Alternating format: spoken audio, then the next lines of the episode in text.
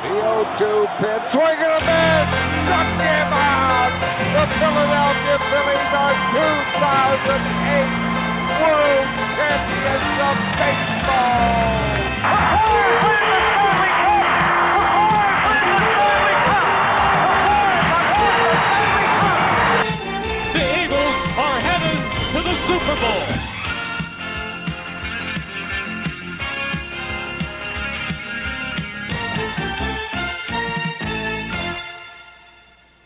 It's Wednesday, January seventeenth, twenty eighteen. Welcome to the Philly Press Box Radio Roundtable, brought to you by the Irish Rover Station House in Langhorne, P A. I'm Bill Furman. I'll be your host tonight, along with my partner, Jim Chet Chesko. Chet, one more home win means a trip to the Super Bowl. Bring on those Minnesota Vikings, and maybe we can get Merle to update our opening. Not that I'm counting. Okay, I am counting. As we speak, Bill, we are about ninety-five and a half hours from kickoff, and I can't wait. We will talk plenty about the Birds this evening, and later have a little Sixers talk with a newcomer to our show, Matt McClure. He's going to join us. But it is Eagles talk right here at the top. You bet, and uh, we've got a busy show in front of us, so let's get it rolling. Welcome back, Philly dot com columnist Mike Sielski, to the Philly Press Box Radio Roundtable. Mike, welcome. Thanks for having me again, guys. Hey, Mike, nice seeing you at the Sports Writers Dinner the other night. That is always a fun evening. Now, this is your fifth time visiting our little show, Mike, but uh, it's the first since last August. So are you as surprised as the rest of us the way the Eagles season has gone? Oh, no, I absolutely thought they were going to have an M V P candidate, a quarterback, and get off to an eleven and two start. No, I mean, believe me, nobody's more surprised than I am. And, uh, you know, I think it speaks to a couple different things. I think it speaks to uh, just how good Carson Wentz got and how quickly he got good. I think it speaks to, um, you know, some pretty astute uh, maneuvering in the offseason by Howie Roseman. And I think probably in the, the biggest surprise of all, just what a sharp game day coach Doug Pederson has turned out to be. You know, uh, I, I had some doubts going into the season about Doug. Not necessarily because of game management, but more because of his place in the organization and that question of whether the organization really believed in him fully. Uh, but I don't see how after this season, um, and particularly that game against the Falcons, uh, that, that you couldn't feel really good about Doug Pederson, the Eagles head coach. Yeah, we'll probably talk more about Doug as we go along here. Uh, but, Mike, let's get this out of the way. And I apologize, but I have to ask you. You wrote a piece earlier this month basically saying that home field advantage is overrated and that it wouldn't necessarily improve the Eagles' chances. Now, I know you cited some data in writing all of that, but I'm guessing you heard from some of your readers who didn't entirely agree with that column? I heard from readers. I've been on uh, other radio programs having to defend that column. Um Yeah, you could say people were not happy with it. so so let me ask you again. Do the fans at the Link help the Eagles? Uh, they absolutely do. Um, and if you were there Saturday, you experienced it firsthand. All I was trying to point out in the column was that around here we tend to think that the Eagles have one of the best home field advantages in the N F L. And I raised two questions, or made two points, I should say, in that column. Number one is that a study done by E S P N back in August um, showed that compared to other teams around the N F L, the Eagles really don't have that great a home field advantage. Now, it doesn't mean they don't have one, and it doesn't mean that it can't be the difference in a big game. But compared to, say, the Seattle Seahawks or the New Orleans Saints or some other teams, their home, the Eagles' home field advantage is not as great. And secondly, anybody who's been around Philadelphia sports can tell you, and I've had nobody contradict me on this, that when things start to get a little hairy or a little squirrely for the Eagles or even the Phillies or the Flyers, um, that the whatever home field or home court or home ice advantage our team might enjoy, Boston tends to dissipate and disappear pretty quickly because we get the Philadelphia's default reaction to adversity isn't necessarily optimism. It's dread. And we start to get nervous, and that creates kind of a different kind of atmosphere. And some, and I think that in a subtle kind of way might contribute to the fact that uh, our teams, and the Eagles specifically, don't have as great a home court or home field advantage compared to other teams. I wasn't saying that the Eagles didn't have one. I wasn't saying that it wasn't to their advantage to play at home, you know, last week against the Falcons or this week against the Vikings. I was just saying that we tend to tell ourselves that it's this incredible home field advantage, and it's really not quite that. Got it. Yeah, kind of like uh, Pittsburgh fans booing Ben Roethlisberger early in that game last exactly. week. That was a big surprise. Exactly. Yeah, well, we, hey, Mike, you got that right, Bill. I was going to ask you about Doug Pederson, and uh, you covered it pretty well, but uh, I do have a question for you in regards to several things, and see what, what one you sure. think he has really excelled at the most. And, you know, I think game management is certainly one. Uh, the way the locker room, the way he's built this team and the team is together, to me, is just amazing, especially at the professional level. And then the, the innovation that he's used in the offense. I, I think that little inside trap with uh, Aguilar last week was a, was a classic play. Great play, old school football. Uh, what surprises you the most about Doug? Well, I think the, the acumen in the game is what surprises me the most. I think Doug has done an excellent job with the locker room, but I also think that it's been to his advantage a little bit that they that the Eagles really do have a pretty good locker room with some really good leaders as far as, you know, Malcolm Jenkins and Chris Long and Carson Wentz and Jason Kelce and Jason Peters and guys like that. They have a very solid veteran core um, who can set the tone within a room and, you know, who will, you know, do some of the heavy lifting for Doug. Um, but it's it's in the game. It's in the game calling. It's in the game uh, scheming, the play scheming, play design that I have been really impressed with Doug. Um, and, and it's and it's extended to what we've seen from the Eagles even after Wentz went down. If you watch these games, um, even when Nick Foles wasn't playing well against the Raiders or the Cowboys, you could see the design of the plays getting players open. You saw that in the Falcons game, you know, even though the Eagles only scored fifteen points, they controlled that game really from from the you know from it, once Atlanta got that field goal in its opening drive, the Eagles really controlled that game, um, you know, and, and Doug's play calling and the kind of you know death by one slash at a time, five yards here, three yards there, twelve yards there, you know, it, it was it was really uh, he was in control of that game, I thought, and he got Nick Foles into a good rhythm, got him comfortable. Um, you know, I, I thought it was really an, an excellent performance. Mike, the Eagles are running with this uh, disrespected thing. You know, the fact they were underdogs against Atlanta, they're going to be underdogs again against the Vikings this week. Is that helping them psychologically? And did you buy your dog mask yet? I don't have a dog, let alone a dog mask. So I don't have either one of those. Um, I think it helps them psychologically, but it's funny, I wrote about this in a column just today that'll go online on Philly dot com tonight. I talked to Torrey Smith today at length uh, because he was on that Baltimore Ravens team in twenty twelve twenty thirteen that won the Super Bowl, and that ha- kind of had like a mini miracle in the divisional round, just like the Minnesota Vikings did on Saturday. You know, they had that deep pass uh, to Jacoby Jones from Joe Flacco that helped them tie the game against the Broncos, and they went on to win. And, you know, Torrey pointed out that as underdog as the Eagles might be feeling, the Vikings are probably feeling exactly the same way. I mean, they pulled out a game with that Minneapolis Miracle Sunday night, and I'm sure they, they're feeling ten feet tall and bulletproof too. So I think this is just going to come down to, you know, who executes better. Um, you know, will the, will the Eagles be emotionally invested in the game? Yeah. Will they be charged up because the fans are charged up? Yeah. But I think this just comes down to, Um, you know, who runs their plays better, you know, who wins the, the battles up front along the offensive and defensive lines. I'm not sure underdog is going to have that much to do with it because I think both teams are kind of feeling the same way. Mm-hmm. Well, and, and that's exactly what I was going to say, Mike. Uh, the down in the trenches, you know, these are two really good football teams. And, uh, you know, a stat came out today that four of the top five teams in defense are still playing, and everybody else is gone uh, throughout the season. So how do you how do you assess what's going on in the trenches this weekend? Do you think the Eagles match up? Do you think they'll play well there? Well, I think you got to look at, you know, the one matchup you got to look at is, you know, how Lane Vaitai, you know, at left tackle.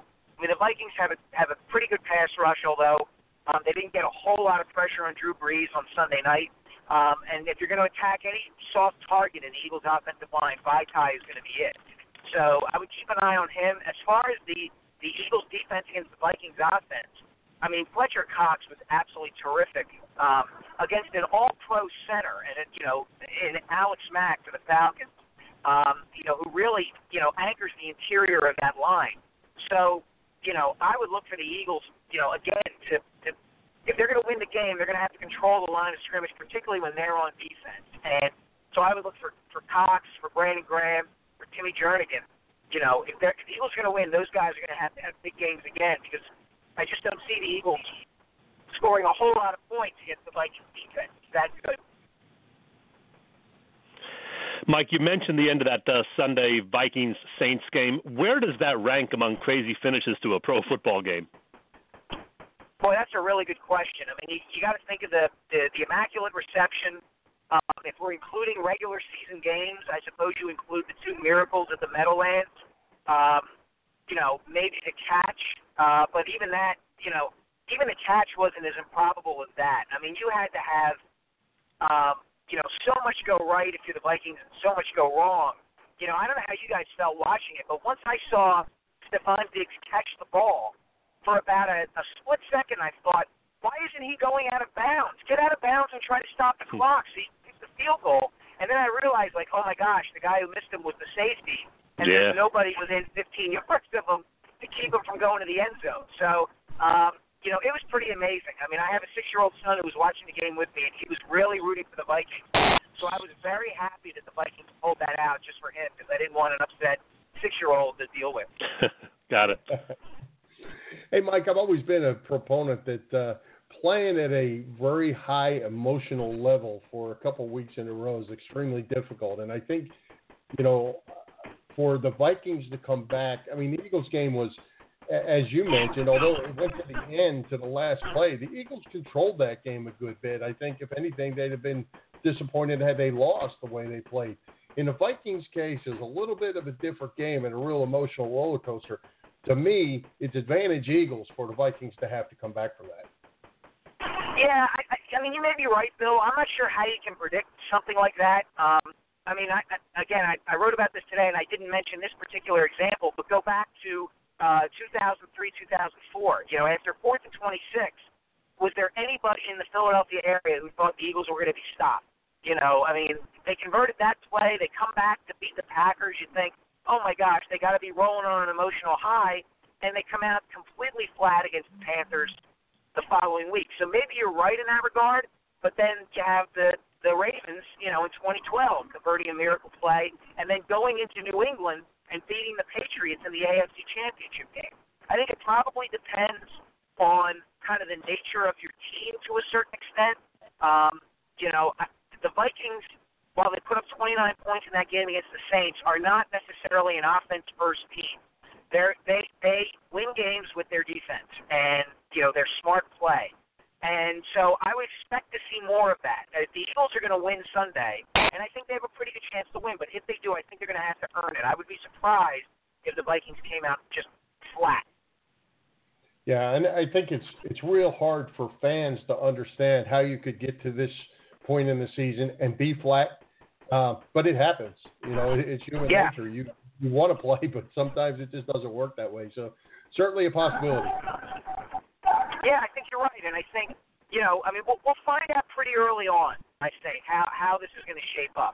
You know, I mean, if, if the Eagles are able to get out to a quick lead, if they're able to feed on whatever emotion the crowd gives them, you know, that's all to their good, all to their advantage. But, you know, I think the start matters, and in some ways I feel like the Eagles really weathered a um, – you know, uh, what could have been a bad start in that game against the Falcons. You have the Ajayi fumble. You have the Falcons driving the field on their first offensive possession, but yet settling for only a field goal. If the Falcons had scored a touchdown on that first drive, you know, we might have looked at things differently. But it allowed both the defense and Nick Foles to kind of get their sea legs.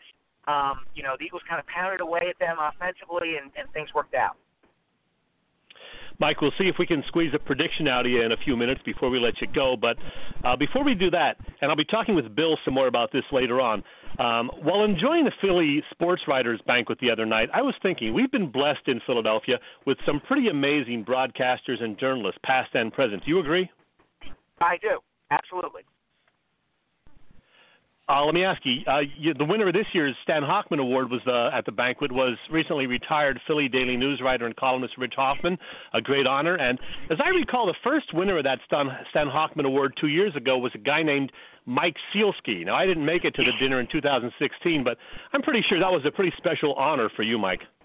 It was. It, it was an, a tremendous honor. Um, you know, I mean, I I admired Stan like I admired, you know, many many of the writers in this town when I was a kid, and, and they were, you know, the guys I read, the people I read in the, in the Inquirer and the Daily News every day. You know, people like Bill Lyon and Jason Stark and, um, you know, Bob Ford, who I'm proud to call a colleague now, and Phil Sheridan. And, um, you know, Stan was one of those guys, too. And, um, you know, Rich was as deserving as anybody could possibly be of that award. I mean, he... He, as, as Gloria Hoffman, Stan's widow, mentioned that night, uh, the other night, you know, Rich was really the voice of, of tempered reason in the city for a long, long time. But he was also somebody who, when the when, who, who would meet the measure of a moment. He could capture the feeling of something um, as well as anybody in town, too. Go back if you have a chance and uh, look up his, his column just this past year uh, after Rollie Massimino died.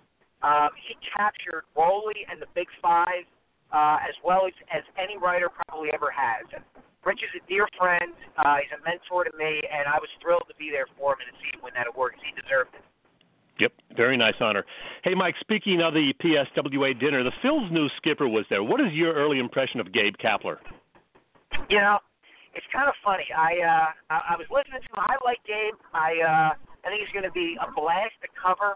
Um, uh, he's a breath of fresh air in a lot of respects. But if you were, if you weren't there at the banquet, he got up to talk, and he went on kind of this extended metaphor about how, you know, the, the uh, Phillies, the, the Phillies and any Philly sports team are a forest, and, you know, the, the, the coaches and the executives are the soil, and the players are the plants and the trees that are going to grow. And at one point, a friend of mine who was at the banquet sent me a text message and said, "Well, I know who's supplying the fertilizer for this forest." Um, and so, you know, it was kind of a tortured metaphor, but I think they give you an idea of what kind of person Gabe is and what it's going to be like, to, you know, for him to cover. And, look, you know, he's not trying to persuade and, and reach us necessarily. He's trying to connect with the guys in the clubhouse, the players, and they're of a younger generation. They, um, you know, they text, they tweet, they go on Snapchat and Instagram and Facebook and Twitter, and it's a newfangled kind of ball game in terms of reaching the modern athlete. And I, I'm really curious to see how he's able to do that and whether it's effective. Interesting. Well, hey, Mike, I have one more Eagles question for you that uh, that I missed out on. I wanted to ask you. And this week, sure. well, last week, let, let's go back last week.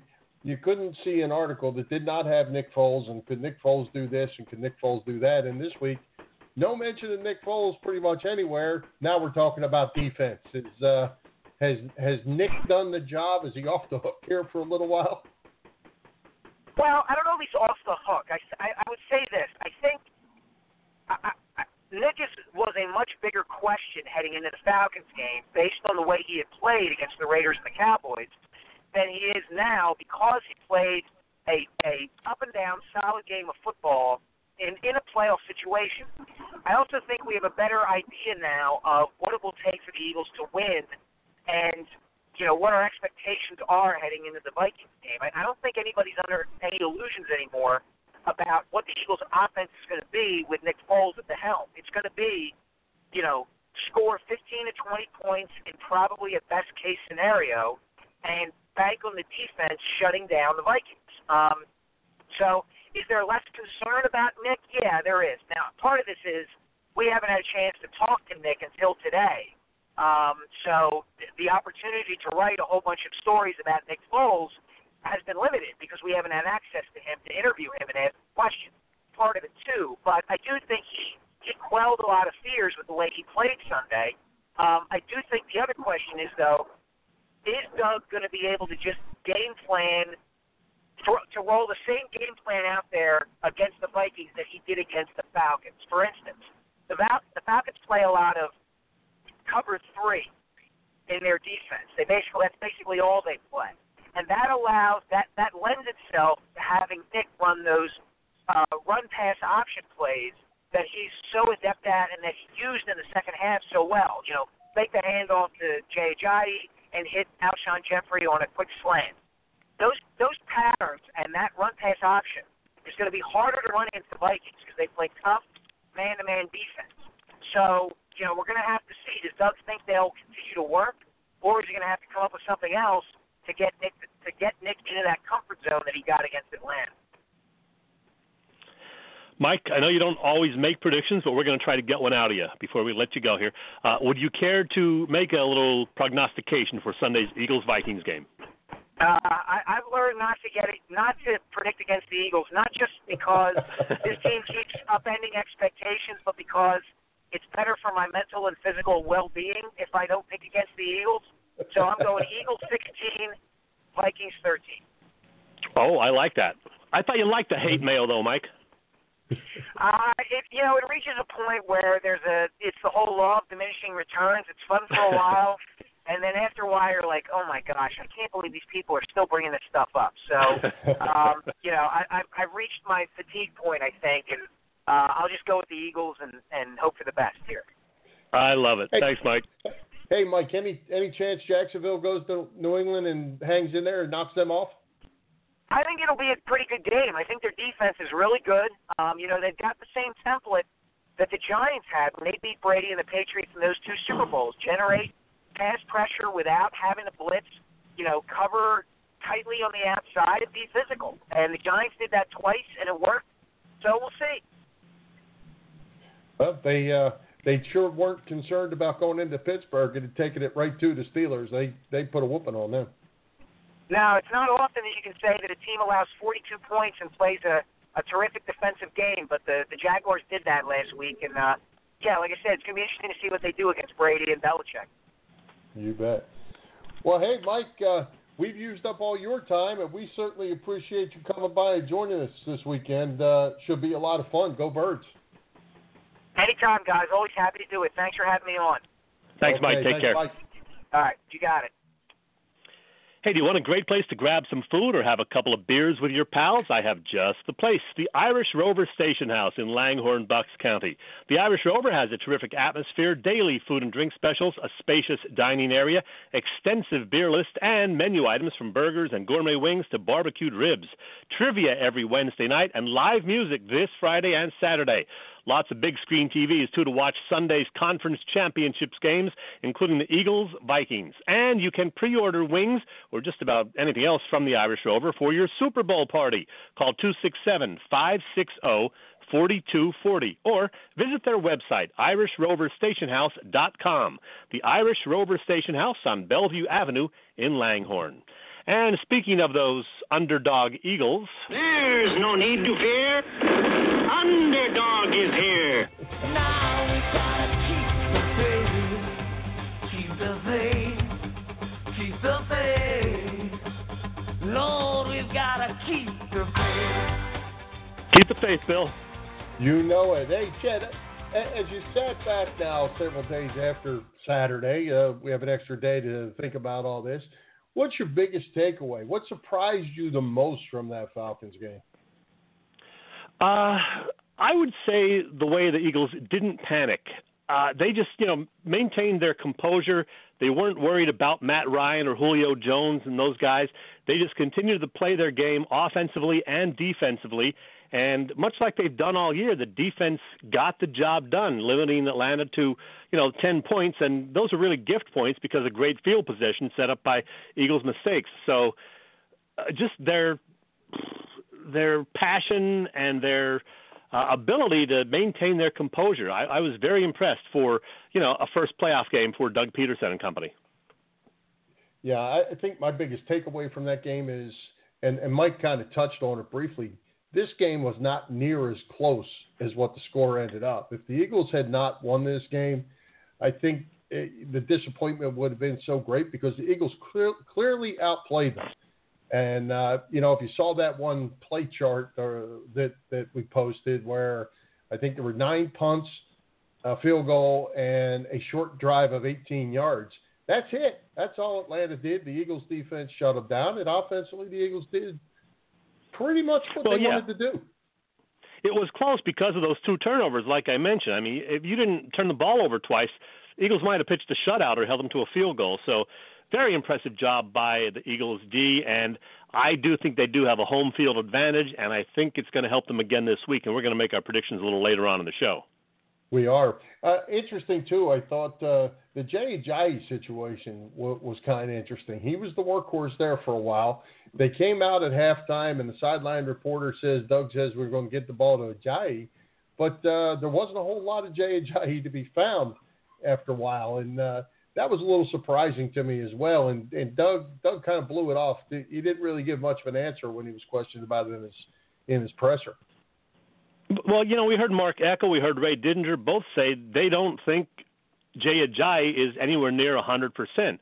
Yeah, true, a lot of guys aren't at this point in the season, but Ajayi has had the, the knee issues, and they may be, you know, holding him back a bit, not being willing to give him the ball twenty or twenty-five times in a game, even though the Dolphins did it earlier in the season, including when uh, Miami beat Atlanta in early October before Ajayi was traded to the Eagles. So I think they're just being a little patient with him and maybe a little extra cautious, but, I mean, we saw him get caught a couple of times from behind, so I would think his knee is not one hundred percent too. And uh, I think that's why they're just kind of taking it easy with him, getting what they can out of him, you know, for fifteen or sixteen carries. Yeah, and I'll tell you one thing I was really surprised about in that game, the uh, the Garrett Blunt fumble where the ball was stuck right in his belly, right where it's supposed to be, and it was almost like he forgot to uh, close his arms. What in the world? That was yeah. Ooh. And how about Nick Foles recovering that fumble, uh, you know, having the presence of mind to fall on it at the one-yard line. It wasn't a touchdown, but he uh, kept it there, and, boy, that would have been a huge lost fumble right there. So good job by Nick Foles on that one. Oh, yeah, and, and turns out to be a huge gain by the Eagles and a huge what would have been a takeaway for the Falcons, absolutely. The, the other thing uh, – Uh, you know, one of my favorite sayings along with defense wins championships is always don't let the other team's best player beat you. And Atlanta did everything they could, three out of the last four downs, to get the ball into Julio Jones's hands. And, uh, you know, the, he, he caught the one that got down to the two-yard line. And uh, But the, the Eagles did a great job of defending him in both of those, uh, even in that down, uh, to not let him get any yards after catch. So they went to him three times. The Eagles stood the challenge on defense. Yeah, they knew it was coming on that last play, and they uh, you know, made sure it didn't work out to Atlanta's favor. So I, I was a little scared, though, I got to be honest. Yeah. Well, I think there was probably good reason to be, especially on that scramble. And I, and I tell you what really got me is when the ball was at the two, you know, you couldn't, even in today's N F L, you couldn't guarantee they were going to pass. They could have just as well run that ball. Um, so, you, I mean, you couldn't just bail out of the box and drop everybody into coverage, or they could have run it from two yards out. Yeah, I wouldn't have expected it, but uh, in retrospect, they might have, maybe they should have considered that because it would have fooled me, I'll tell you that. You know it. All right, hey, Chet, we're going to talk some about those twenty and twenty and just on the cusp of the playoff Sixers. Our brand new special guest joining us from Brothers M C Podcast, Matt McClure. Matt, welcome. How you doing? Hey, Matt. You know what, Matt? I'm going to play a little music for you uh, because I, I checked out your show, and I think uh, this will make you feel right at home. One, two, three, four, five, six, seven, nine, eight, seven, six, that song is from uh, way before you were born, but uh, it is a favorite among us Sixers fans. So you, you feeling good now, Matt? Yeah, yeah. Uh, feeling good. All right, let's get to it. You're a lot younger than Bill and me, a whole lot. Uh, you've seen more losing seasons by the Sixers than winning ones in recent years, certainly, but that may finally be changing. They are right at the five hundred mark as we speak, as Bill pointed out. What is your overall assessment, Matt, of the twenty seventeen eighteen 76ers? I think they've uh, been pretty good. Uh, they're sitting here at twenty and twenty, and their schedule has been pretty tough. They played the, the – Golden State Warriors twice. They played the Cat or Celtics four times after tomorrow's game, and they played the they played the Raptors four times. And only one one of those games, they've blown a lot of leads, and that's been the problem all year. I, of what I've seen, they've been up twenty points or more, and pretty much some of those games, and they've blown them all. So I've been actually impressed with what they what they've been doing. Twenty and twenty, it's pretty good. I think it can be better towards the second half of the season. Well, Matt, that's what Chet's been preaching since before the start of the season. So I'm going to hope you're right. But uh, yeah, I know you watch closely. Joel Embiid, uh, he's certainly the the guy that stirs the drink here, the straw that stirs the drink. What? Uh, how do you see his injury and minutes playing out here? You think they're going to get where they can use him down the stretch and make a playoff run? I think so. I think he's. Uh, I hope the load management stuff's over because I'm tired of seeing it. I know everybody's really tired of seeing the fans because this guy is must-watch T V, I think. And when he's not out on the out on the court, you know, their play suffers. And without him, I really don't think they got a chance in the playoffs or making the playoffs if he's not even playing. So he needs to, you know, get rid of that load management stuff that the trainers are saying, and he needs to get out on the court or else they got really no chance of even getting to the playoffs. Now, we learned on Tuesday that J J Redick's going to be out for ten minute, or I'm sorry, ten days at least, maybe a couple of weeks with a leg problem. How big a blow is that? I think it's a huge blow because – on my podcast, I really preach about how he's been pretty much the M V P of this team because when Embiid wasn't playing, they needed a guy who could score, and he was the guy. You know, Ben Simmons, he can't shoot the ball. He he drives the lane, and he can make layups, but he can't. He doesn't have a jump shot. So they needed to rely on somebody else who could score the basketball, and it was J J Redick with his three-point ability, and he's really been – a spark for this team, and it's going to hurt when he's not out there. Hey, Matt, speaking of Ben Simmons, uh, there's a, a little bit of uh, social media push, I guess, to try to get him some all-star votes uh, to make that team. You think he's worthy of uh, of all-star consideration? I think he could. I'm not going to say he will, but he's been uh, special this year with his just vision of the court. He's a floor general, and he can really do a good job. I don't know. I think there's better point guards out there in the East. Uh, Kyrie Irving, what he's been doing, and and I think Kyle Lowry's even been a little bit better than what he's been. But uh, I think it's a chance he could get on there as a bench player, you know, and play a little bit. It would be a good experience for him to see, you know, what all those good players, like the great players, do during that weekend. So. Uh, I wouldn't be surprised, but I don't think it's going to happen. Matt, I checked out one of your recent shows, and I forget if it was you or your brother, but maybe it was both of you. I don't know. It sounded like you guys didn't have a whole lot of love for Robert Covington this season. No, we actually like Robert Covington. It's just his play as of late has been suffering. And Mark's actually, my brother's a really big supporter of him. He was, at the beginning of the season, he was playing great. He got that four-year deal, and – it was looking like we we got a guy who can really play here. And as of late, he just hasn't been producing the numbers that he did at the beginning of the season. And I don't know, his shot looks a little bit off to me, and he needs to fix it because, again, we need to rely on guys who can score the ball, and he's one of those guys. He's a sharpshooter from deep, but he hasn't really been uh, playing as well as of late, and it's been hurting the team. Well, I'm a real supporter of that T J McConnell. I, I think he actually needs to get more playing time, and when he is in there and they let him get stay in the game long enough to get some rhythm, um, he's the he's the team leader, I think, that can win basketball games for this team. Yeah, I totally agree. And T J McConnell, he's a great guy to have on your bench because he has moments of – scoring the basketball. He can pass the basketball. I think he's one of the better defenders on the team with his steals. And he's a, I think he's a spark plug for this team. And he, he's a guy who can bring energy right off, right off the bench. And he can really do a good job. And I think, like you said, Bill, he should be playing more. Hey, I want to ask you about the coach, Brett Brown. Uh, you know, he's suffered through four very tough losing seasons. Now they finally have some players. They're in contention for one of the lower-seeded playoff spots in the East. Uh, is he the guy to lead this team into the future? What do you think about Brett Brown? I like Brett Brown. I think he's got his flaws just as every other coach. I think he needs to take more of the blame for those blowing leads. And I feel like he doesn't say too much about that. And I he his substitutions are okay. I think he can be the coach of the future. I don't see why not. He's leading the six, a young Sixer team. They're twenty and twenty, like I said earlier, and I think they're going to be fine with Brett Brown in the future. So, well, I have to see.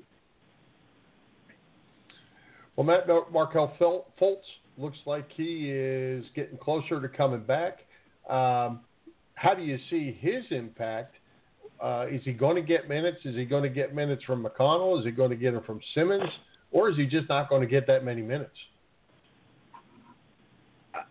I think he'll probably play a little bit to get him warmed up, but um, I think we need him because he's a guy that, again, can score the basketball when we need it, when Embiid's on the bench, Simmons is on the bench, and we don't have that really from any guys on the bench. I think he'd be a good contributor. And I think he should get minutes. I know I saw a video. His shot still looks a little bit funky, which is scaring me. It really is. But I think he will be a huge contribution to the team, and I'm looking forward to seeing it. Hey, we talked about most of the key guys except for one of my favorite players, and that's that Dario Saric. Uh, he got off to a slow start this year, but he's been playing very well of late. Do you agree? Yeah, I, to- I totally agree. And he's been absolutely – the guy in late December and early here in January, he's pretty much carried the team. I like his vocal leadership that he showed after that skid there in December, you know, saying we got to play Philly basketball. We got to D up. And, and I really like that. He's been the man. And I actually, he's one of my favorite players on this team because he's a hustle guy. He's got that championship player mentality. And that's what I love about him. Hey, we talked about Brett Brown. Uh, one thing I'm not crazy about is the fact that he's played Amir Johnson a lot more than Richaun Holmes. I think Holmes gives them more than Johnson is. I know Amir is supposedly better defensively, but I like what Richaun Holmes gives to the team. What do you, what's your stand on that, Matt? Yeah, you said it right there. I mean, he Richaun Holmes, I think, is better than Amir Johnson. He He's like more explosive. He's got more of a pep in his step, it almost seems like, out on the court. And I think he's a he, again, needs to play more. I don't understand why he doesn't. Like you said, Amir Johnson might be better on the defensive end, which I could see. And he's, you know, been in the league for a bunch of years. But Richaun Holmes, he's got he, he plays hard, and I don't really understand why. He only seems to play, I feel like, when like Embiid is not playing. And he needs yep. to play more. I think he can complement Embiid better than Amir Johnson, in my opinion. I'm with you. Yeah. Well, hey, Matt, as we close up, uh, now tell us a little bit about what you've got going on. You're a student at, uh, at Penn State, I guess, getting ready to go over to the main campus. Your partner in your podcast is uh, your brother, Mark, who's also – graduate from high school, get ready to go to college, and uh, also wants to major in broadcasting, as you do. Uh, is that all right? And uh, tell us about your podcast and where people can listen to it. Um, so, yeah, we started this podcast uh, a few few months or about a month or two ago, and, you know, we just really wanted to get some experience, you know, talking and, and doing broadcasting stuff for our major. And, yeah, our show is either usually Thursdays or Fridays, four or five in between. It's on, it's on Twitter, uh, at bro underscore MC podcast. So check that out for updates. But uh, we also do Block Talk Radio as you do. So if you want to find us, that's the way to do it. Very good. Uh, do, do you have a special or a time that you try to stick to on those Thursdays or Fridays, or is it, it – whenever you guys can it, work your schedule? It's usually four to five p.m. in there, in that range. It's, we try to um, get the schedules right. So, like, you know, if Mark doesn't have practice or I'm in class or something, we try to get a time in there where we can both uh, do it. Okay, and, and you talk, uh, at this time at least, you're talking pretty much just Sixers, right? Yeah, we talk pretty much Sixers, but uh, we go uh, around the league as well. We usually preview the Sixers games, uh, review what they've done the week before, and then we talk, you know, about the N B A in its whole, who's winning, who's losing, and then we look at the playoff standings as well. So it's it's been fun so far. Hey, Matt, I have one quick one for you. Uh, as Bill kind of alluded to, my official prediction uh, at the start of the season was forty-three wins and a fifth seed for the Sixers. Uh, what is your take? What are you seeing? Do you think they can get as high as a fifth seed? I do, and it's because there's teams that have the, about the same amount of losses as the Sixers do. I'm with you. I think they can win from either forty-two to forty-five games in that in that area, and I think teams like the Pistons and the Pacers are going to fall off, and a team like the Sixers, I think, will jump ahead of them in the standings and maybe look at that five seed that the Wizards are standing at right now. I think also the Miami Heat will drop down as well. So we'll have to see. Our schedule does lighten up, but I, there's no question, there's no excuse to not win twenty-three games, twenty go twenty-three and eighteen in these next forty or so games. I like the way you think, Matt. All right, Matt. Well, hey, thanks for joining us, and uh, let's do this again. Yeah, thanks a lot for having me. All, All right, right, take care. Got it. All right, hey, Chet, you had a chance to attend the one hundred fourteenth Annual Philadelphia Sports Writers Association banquet that you mentioned along with Mike. one hundred fourteen years, holy cow. Some big-name athletes were honored and some big names in attendance as well, including one Jim Chet Chesko. Yeah, this was my fourth time going, the fourth one over the last eight years. And that is not a misprint, by the way, the one hundred fourteen years. They formed the Philly Sports Writers Association in nineteen oh four with the first annual dinner in nineteen oh five, honestly.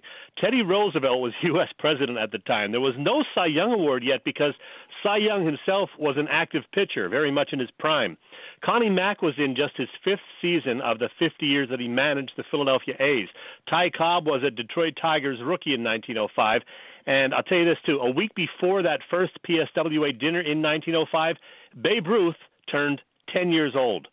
So the Philly pro sports scene at that time had the Phillies in athletics, but that's about it.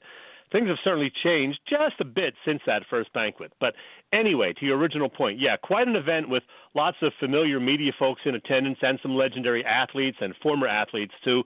Ex-Philly greats like Ron Jaworski, Brad Marsh, and Gary Maddox.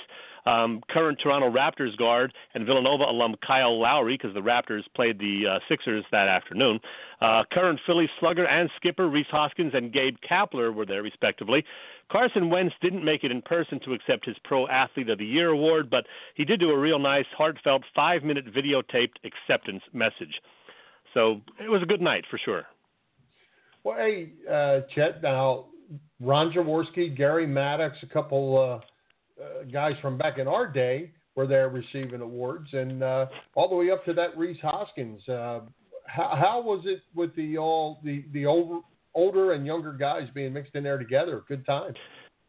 Yeah, and I saw on the panel that Gary Maddox was sitting next to Rhys Hoskins and Gabe Kapler, and, you know, during breaks I could see them talking a lot, so I'm sure Gary Maddox was telling them about, you know, how it was back in the nineteen seventies and early eighties. Um, Maddox talked when he uh, did get his award, a uh, Living Legend Award, about, you know, how times were back then and how there were some protests back then, too, of, uh, you know, just because of the Vietnam War, because uh, he was a, a vet himself, Gary Maddox. So um, I'm sure he talked quite a bit about that kind of stuff with those guys. I saw Jaws talking to some of the other guys on the panel. Um, there was a lot of camaraderie up on the dais as well as beforehand during the cocktail hour. And I got to say hello to a lot of great people, too, like Doctor Joel Fish, who we had on our show previously, uh, Dan Baker, who uh, hopefully we'll have on in the near future. Mark Zumoff I met for the first time, real nice guy. And uh, we I talked to Lou Nolan and Sam Carcitti, who we recently had on Philly Press Box Radio, and, of course, Mike Sielski. So a nice uh, night and a good chance to mingle with a lot of the Philly journalists and media folks. Yeah, I, it's funny. I was going to mention to you about uh, Zumoff. Uh, both guys, I, I didn't know that Dan Baker was there. And, and as you know, Dan's been on my list of guys I've wanted to try to get on the show for a long time. Dan's done it all here in Philadelphia. Uh, interesting to have all those guys in the same room. A lot of, a lot of booming voices. Yep, and Dan will be on our show. I don't have the specific date, but Dan said absolutely, so we're, we're going to work that out sometime in the next couple of months. So we will be hearing uh, the golden tones of Dan Baker on Philly Press Box Radio before long. Very, very good. Sounds like a lot of fun. That That's uh, where over in Cherry Hill. Is that where that event's held? Yep, Cherry Hill at the Crown Plaza Hotel on Route seventy, the same place where I go twice a year for my Monster Mania convention, which uh, will be coming up again very soon in March. So I'm very familiar with the Crown Plaza in Cherry Hill. Well, and I have to ask you one more question about this. Uh, I know the Carson Wentz signed jersey uh, started out at four hundred dollars, and there's a lot bigger spenders there than uh, you and me from Philly Press Box Radio. How much did that jersey end up going for? To be honest, I don't know. I know somebody did put an initial bid in for the four hundred they were asking, but I didn't check on it later because I knew it wasn't going to come to me, and I didn't even bother to check. So I, I just know they raised a lot of money, you know, through that and some other auction items. So good for all the charities that were involved, but a little bit out of my price range. Yeah, me too. Hey, one other final question. Uh, Joe Conklin was there. Was Joe the M C of of the event, and uh, was he at his always best? Not the M C, but he's always the comic relief. I've been to, the, like I said, four of these dinners, and he's been the comic every time. So I think he's kind of a regular. Uh, they bring him on, uh, you know, in the middle of the night just to kind of break things up a little bit. And he does his impressions of Joel Embiid, Brett Brown, Merrill Reese, of course. And even though he's not been the manager lately, they threw in a couple of Charlie Manuel impressions. And our president, number forty-five, Donald Trump. Uh, we got uh, some impersonation, impersonations of Mister Trump as well from Joe Conklin. So, yeah, Joe killed it as usual. Nice. All right. Well, hey, sounds like a good event. One of these days I'm going to have to get up there and get to that with you. Oh, I should mention also, one of the things they do is they, they uh, honor a lot of college athletes, um, you know, kids from Saint Joe's and Villanova and, you know, some other people that you might not be as familiar with. And then at the end of the night, it's the Most Courageous Award, which is a surprise to almost everybody because they don't announce that in advance, unlike the other awards. Last year, it was Bill Lyon for, you know, his battle with Alzheimer's and the columns he's writing for the Philadelphia Inquirer. And this year, it was a young lady who plays for the Saint Joe women's basketball team who suffered a stroke at the age of seventeen when she was just moving in as a freshman back in August of two thousand fourteen. Um, she is now twenty or maybe twenty-one by this point, and she is a senior, and she battled back from her stroke and is on the team and playing this year, um, you know, coming off the bench and averaging like two and a half points a game. So uh, that was real nice to see. Vern, not Vern, uh, her last name is Mars, Avery Mars, got the Most Courageous Award. Real nice young lady, and uh, it was really nice to see her getting that award and speaking about it. Very cool. Very cool. Sounds like a great event. Absolutely. Well, hey, Chet, before we get to our championship game predictions, let's take a minute to thank everyone that visits our website, philly press box radio dot com. We, we can't thank you enough. For those not familiar, you can listen to all of our shows through the site. We keep it updated daily with current Philly sports articles and some we write. We post Vimeos of interviews with all our guests as well. By the way, that classic Ray Didinger with the Christie Brinkley story is posted. That's can't miss stuff right there. You can click on our sponsor links to go to their websites as well, and a whole lot more. Thanks again to all that have visited, and to those that haven't, it's philly press box radio dot com.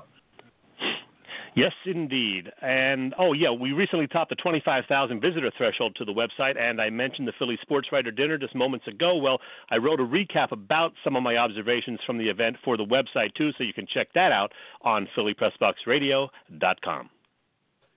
All right, hey, Chet, we said last week that the playoffs never go as planned, and the Jacksonville Jaguars proved that by going to Pittsburgh and beating up the Steelers in a game that really wasn't close. Uh, Minnesota-New Orleans was a classic, and, of course, the Eagles game came down to the last play, and as disappointing as the, the wild card round was, to me, the N F L uh, made up for it in round two.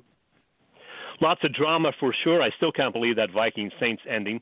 And I'll never understand how the Steelers twice in the last three months made Blake Bortles look like a stud quarterback. But that is the N F L. Yes, it is. Well, hey, how did we do on our picks? I know uh, I think you took Minnesota and I took New Orleans, so I'm down one there, I think. Yeah, last weekend we both got the Steelers game wrong, but overall you did go two and two because you picked New Orleans. Well, I had faith in that Case Keenum and the Vikings defense, so I went three and one. So take that, Furman. Mm, I'll be back. I'll be back. Okay, only two games to pick this week, obviously. Jacksonville at New England, Patriots minus nine. Uh, Jags, Patriots, it would be fine with me if we saw an upset, and Jacksonville does have a very good defense. I know there's some weird stuff going on up in New England with Belichick and Brady and management and whatnot, but it certainly didn't seem to have any impact on their game against the Titans last Saturday night, and I don't see it hurting them this week either. The Jags might cover that nine-point spread, although I wouldn't make any bets in that direction. But it is the Patriots coming out on top in that one, I'm pretty sure. How do you see that one, Bill? Yeah, I do too, and uh, I, I'd like to see Jacksonville. They're under the radar. I'd like to see them go up there and play well, but, geez, you just, you know, it's Tom Brady. It, it, it's money time, and it's Tom Brady time, and I, I just don't see how they can go up there and knock them off. As for all that other stuff, that Belichick, Kraft, Brady, fake news, man. Don't believe a word of it. All okay. right, hey, Vikings at the Eagles. Vikings minus three. Eagles are dogs. Who you like? I'll tell you the truth. Had the Saints won last weekend, I almost certainly was going to predict New Orleans would knock off the Eagles this week, and I apologize for that, but thank goodness it didn't happen. The Vikings won in crazy, dramatic fashion, and it is now them coming to the link, and once again the Birds are underdogs, as you mentioned. I like this matchup for the Eagles. It's two very similar teams. Both have great defenses. Both have quarterbacks who were backups when the season began. They were teammates once previously with the Rams. Neither team is expected to put up a lot of points this Sunday. The big difference for me, the game being at the link, where Mike Sielski may, believe it or not, the crowd will make a difference. The Birds can't lose the turnover battle this weekend, however, and expect to get away with it again. Uh, I'm feeling pretty good about this one, although it almost certainly won't be a blowout. My prediction, and this is probably higher scoring than most people would have it, I'm saying Eagles twenty, Vikings seventeen. Well, you know what? I'm going to go with you on most of everything you said, and I'm going to add a little bit to it. Um, I liked the Jim Schwartz matchup against Case Keenum. I did not like anybody's matchup against Drew Brees. Exactly. Um, I, I think that there were, you know, Keenum, Keenum played really well, threw the ball really well the other day in a dome. Uh, I think the weather, although it's not supposed to be awful cold, Uh, but I think Jim Schwartz will be able to throw some things at Keenum maybe he hasn't seen before. You can't do that to Brees. Uh, I'm going to go that the Eagles are going to make some turnovers, create some turnovers, and I'm going to go even a little higher score than you, but not as high as I went last week. I'm going Eagles twenty-three, Vikings sixteen, and they're going to get them on three field goals. So uh, one touchdown, three field goals is how they're getting to sixteen. twenty-three sixteen, Birds, and we're going to the Super Bowl. All right, so you say twenty-three sixteen Eagles. I say twenty to seventeen Eagles. Now, I have the lie detector on you. Had it been New Orleans, would you have picked the Saints to beat the Eagles? Um, I would have had to give that a lot of thought. Yeah, yeah I was leaning I mean, that way. yeah, I, you know, Uh, although I was not really impressed with the way the Saints played on Sunday, if I was going to use that as my barometer, but uh, but the, there's the Drew Brees factor, and to me, that's the Roethlisberger, Brady, Aaron Rodgers. There's only those few guys, few guys that fall into that group. Yep. All right, let's see what happens. I will be in the house, by the way. I will be one of those fans that don't matter. You and Bob Sullivan hanging out together. Yes, we are. Hey, Chet, uh, your role continues with our guests. So who's coming back to Philly Press Box Radio? Not back. I don't know if they've ever been here before, to Philly Press Box Radio next week, since I don't know who well, it is. I don't either. The role won't be stopped, I'll tell you that, but it's in limbo right now, Bill. I'm waiting to hear back from two prospective guests, but neither has been finalized as yet. So at this point, let's just say it is a mystery guest or guest for next week.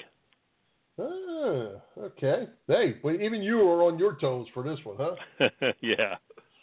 All right, Mister Chesko. Well, uh, we are right about at parting shots. Let's do it.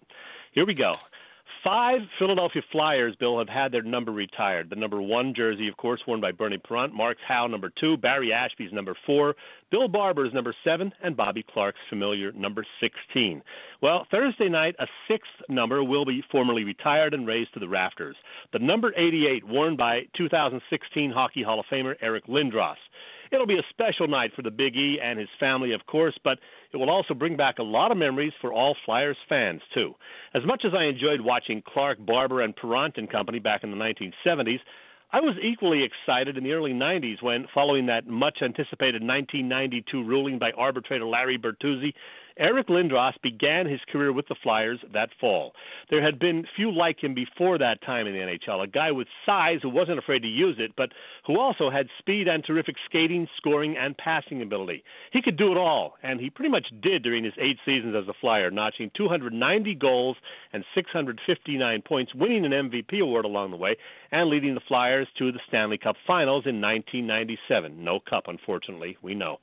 Yes, there was the not-so-great relationship with with the Lindros family and Flyers management, mainly Bob Clark, during Eric's time in Philly. But all of that has since been put to rest, and Lindros and the organization these days have nothing but good things to say about one another, thankfully.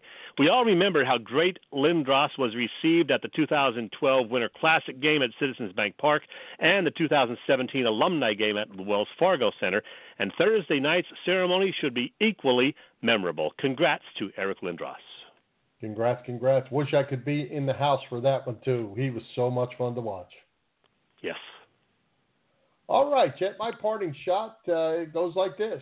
The sports world lost another legend this week with the passing of Mister College Football, Keith Jackson.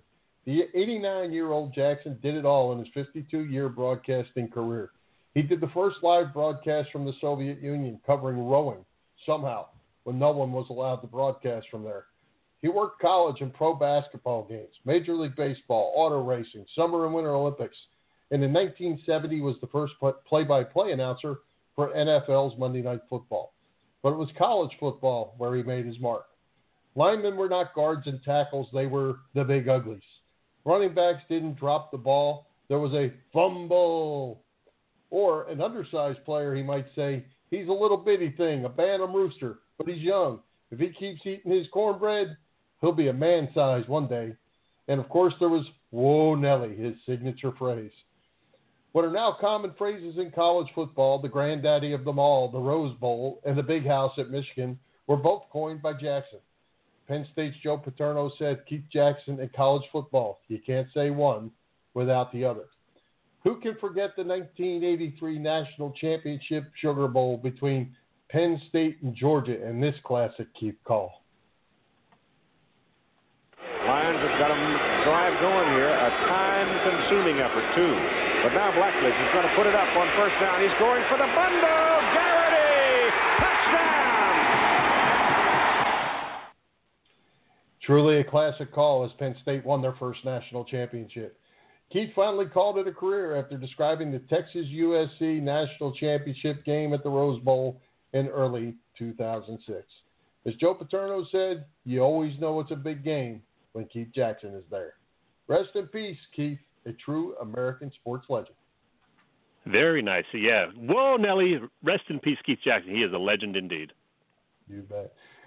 With that, Mister Chesko, we have reached the top of the hour. We'd like to thank our special guests, Mike Sielski, Matt McClure, Irish Rover Station House, and Bob Sullivan's like your age dot com for their continued support of the show.